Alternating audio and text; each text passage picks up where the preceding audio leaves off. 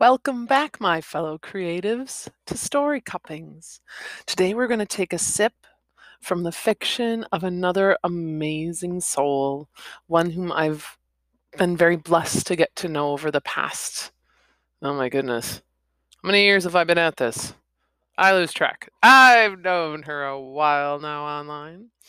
Pam Lazos has a wonderful spirit and passion for protecting our world and for embracing and treasuring its beauties and finding ways that a single person can make a difference where they are. And she poured that passion into a piece of fiction she wrote a few years back called Oil and Water. And I wanted to share that with you today. We were going to take a sip of the first chapter and see if this murder mystery, this ecological thriller, strikes your fancy. Let's begin with chapter 1.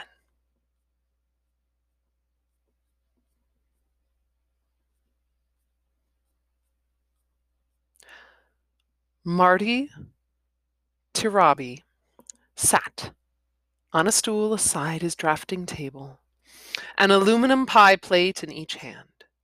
His eyes were closed, his spine erect, his breathing slow and regular, his conscious mind sitting on the pinnacle of present awareness.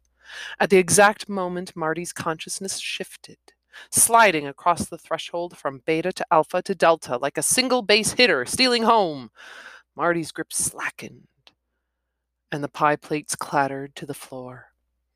He woke with a start and stared wide-eyed at the back wall of the barn where it sat, all the while scanning his interior databases for a revelation that refused to be retrieved. Marty rubbed his forehead. This was how Thomas Edison had done it, mining the gem-rich ground of his subconscious by bringing himself to the brink of sleep, then pulling back with a start for a third-party observer's view. The results of Edison's efforts were the light bulb and 1,092 other patented inventions, but Marty'd be damned if he could get Edison's process to work. For him, it was just there, a vision that sometimes crept, sometimes hurtled from unconsciousness to conscious awareness. Claircognizance, some called it, a simple knowing, and suddenly Marty would know how to pull it all together. But not tonight. Frustrated, Marty spun his stool around, laid the pie plates and his overtired brain on the drafting table, and stared at his father's oil lamp, its soft incandescent glow casting ectoplasmic shadows on the blueprints beneath his head. He started to fall. No aluminum pie plates to stop him this time, but was jarred back to wakefulness, halted again by a faint hum, a soft, deliberate noise like the whir of a refrigerator motor or the patter of a soft rain. He felt it in his feet at first.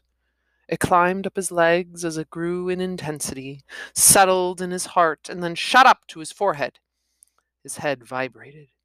Marty rose slowly, so as not to disturb the hum's cadence, and strolled across the barn floor toward the back wall, convinced that a nonchalant attitude was imperative to the hum's survival. He tried not to smile, tried not to look directly at it, until he had stopped in front of the thousands of pounds of steel assembled in 6 distinct units. He sniffed the air. Dozens of smells slid past the cilia in his nose and traveled along his olfactory nerve, stopping at the cerebral cortex to register methane, plastic, burning rubber, decay, ash. Even in a closed-loop system, the vapors, like his dreams, always escaped. And then, suspended in the air, like dust motes lollygagging in a single ray of sun, the smell of oil, sweet and slightly acrid, pierced Marty's nasal cavity, shattering his equilibrium. Ha ha ha! Marty clapped his hands and, because he was half Greek, did the only dance he felt comfortable doing, a little hop-skip combo that was the backbone of most traditional ethnic dances. He repeated the steps over and over until he came full circle. He added a little jump to his combination. Now I'm going to pause here. Through these, let's see here, we covered 2.5 pages. We are getting a sense of a single character and a sense of his passion, a sense of his drive. By noting Thomas Edison, we are able to deduce as readers that we are dealing with an inventor here. And also with this sense of his mode for inspiration, I like with the pie plates. You know, he's I don't want to say desperate, but he's clearly willing to try anything to get what he needs to make his invention work. What his invention does yet, we don't know. We just found out that there is a smell of a lot of yucky things. And then we are getting the smell of oil, and that made him extremely excited. Okay. But we're not sure what it, and it is in italics, so whatever it is indeed special. We don't know what it is yet, but we know something was established, something was achieved, I should say, in these for opening pages. And since the story is starting here, not with him brainstorming the idea and going through all the various processes of gathering materials to build whatever it is, because the story starts here. We already have a very unique place for stakes because there is an invention, and we just found out whatever this invention is working to whatever this inventor wants it to do. So that's not, you know, our plot is not a quest apparently, or is it? Let's keep reading. Let's find out what is moving us, what's going to be coming next to propel this story, since already something pretty major has happened. Marty stopped and laid his face against the side of the metal grate.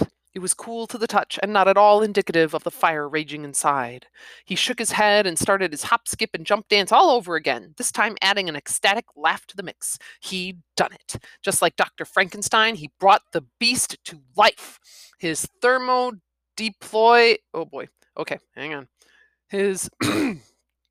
His thermodepolymerization unit. Depolymerization. I am no good with reading big words out loud. His thermodepolymerization unit, or TDU. I'm just going to say TDU, whether the text says it or not. Or TDU lived! Years in the making, like nothing the world had ever seen, and until 5 minutes ago, only a theory. Marty had envisioned that the TDU would take garbage, computers, old sneakers, last night's dinner, yard waste, old fence posts, plastic Tupperware with or without lids, old sweatshirts. Sorry, Tupperware with or without lids. That's the story of my cupboard. Okay. Old sweatshirts, used ballpoint pens, broken picture frames, old love letters, paint waste, empty cardboard boxes, broken refrigerators, busted telephone poles, wrecked car parts, or the whole car for that matter, old comic books, unwanted furniture. Hell, this machine could take anything carbon-based and do something magical with it. Something that, to date, no one else had figured out how to do. Take trash and convert it into oil. Pure, unadulterated, car-starting, engine-revving, turbo-driving, 18-wheeler moving oil. I just got to pause there. I love the listing here. Now, sometimes people don't like lists. I'm a big fan of lists anyway, but because we are dealing with a character who is in an extremely joyous state, a euphoria state, and you can picture this person basically rattling all this stuff off. So this is a bit of a stream of consciousness moment because the adrenaline is running so high. So it makes sense that he is imagining all the garbage that this machine could take and transform into something that many on this planet are in such desperate need of. Marty figured that the TDU would mimic what Mother Nature did every day, hundreds of miles below the Earth's surface, break down fossils into fuels. But Marty's contraption would take about 3 hours instead of millions of years, combusting nothing and leaving no waste. After 20 years of toil, Marty had his share of false starts, but now the whir and hum of booster pumps and coolant fan units were evidence. Modern-day alchemy. Marty had called down the vision. Yet the world had no template for him. Like the shaman of the first American Indian tribe to come into contact with Columbus, Marty had to mold the vision into a discernible shape, give the people something palpable that they could recognize. For even as Columbus's ships approached the shores of the New World, the Native Americans couldn't see them, not until their shaman provided them with a frame of reference. But being a shaman was at times an exhausting, aching, and lonely occupation. So Marty did what any man in his place would do when faced with the discovery of unrivaled proportions. He propped himself up on the hammock in the corner of the barn and took a nap.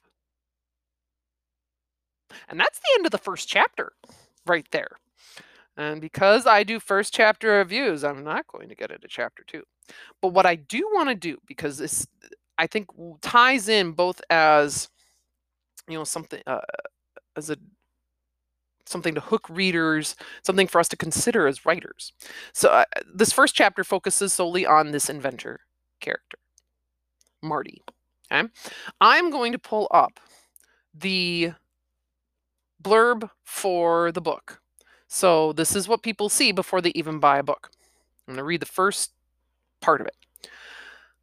When inventor Martin Tirabi builds a machine that converts trash into oil, it sends shockwaves through the corporate halls of the oil... oh boy, there's another big word. Cognoscenti. Cognoscent. I'm sorry. I love writing and reading, but I apparently just cannot handle my 5-syllable words. Cognoscenti. I'll just say oil conglomco people. Okay. Weeks later, Marty and his wife Ruth are killed in a mysterious car accident. And their son Gil, a 10-year-old physics prodigy, is the only one capable of finishing the machine that could solve the world's energy problems. Plagued with epilepsy from birth, Gil is also psychic, and through dreams and the occasional missive from his dead father, he gets the push he needs to finish the job. I'm going to pause there. There's more to the blurb that helps us understand the cast involved with this story. But I want to focus on just that first bit, because here, as a reader, we are learning that this inventor is murdered. The first chapter is all about this inventor. So we're getting hooked with a perspective we're not going to get for a very long, because his murder further pushes the story along. It's not even, the invention starts it, and then there's a murder that's, yeah, that kicks the plot into overdrive. So as a writer, that's a big risk to take, having, you know, hooking readers with a perspective, with a character they're not going to get to hang out with for very long. It's like, oh, how great, we met this person and they died.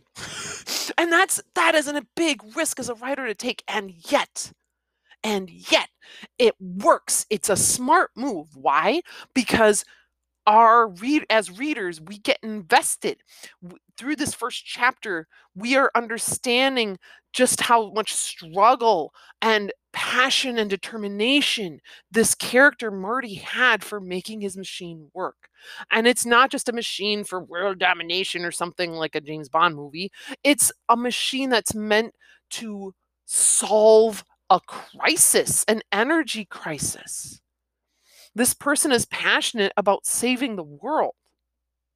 And he has given, as it says, 20 years of his life to make it happen. So as readers, we're like, yay, he achieved what he's been fighting for so long. And we care about it. We care about this machine making a difference. We know, as readers, in our common experience with humanity, that energy is vital for survival. So to hear that someone has discovered something that could be, you know, change the entire outlook of the energy crisis, not to mention the pollution crisis, that's huge. And so we as readers are excited to see how this invention could positively change the world.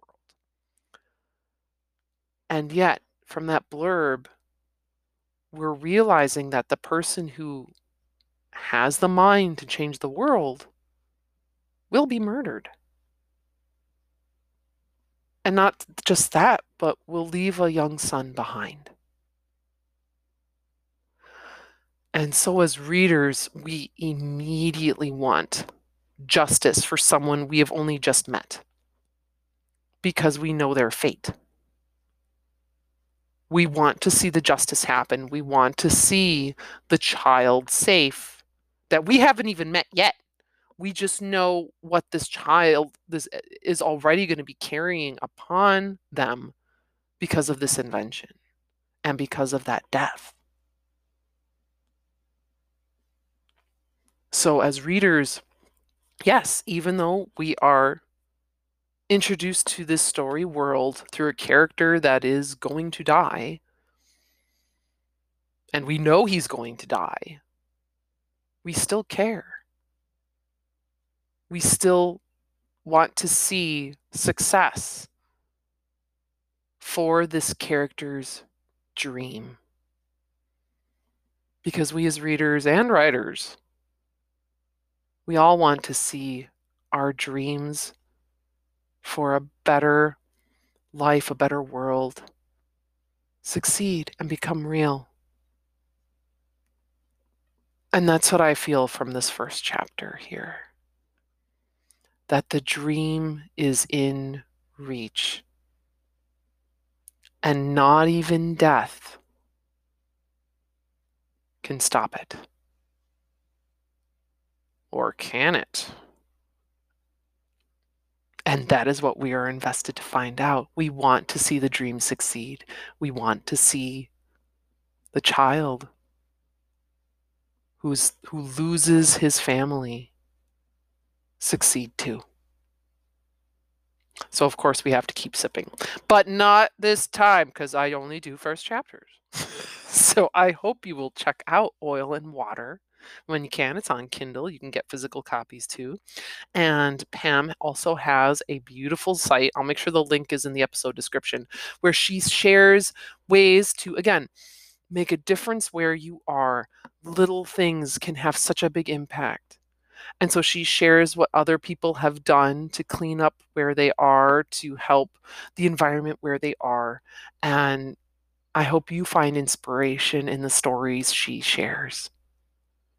So until next time, read on, share on, and write on, my friends.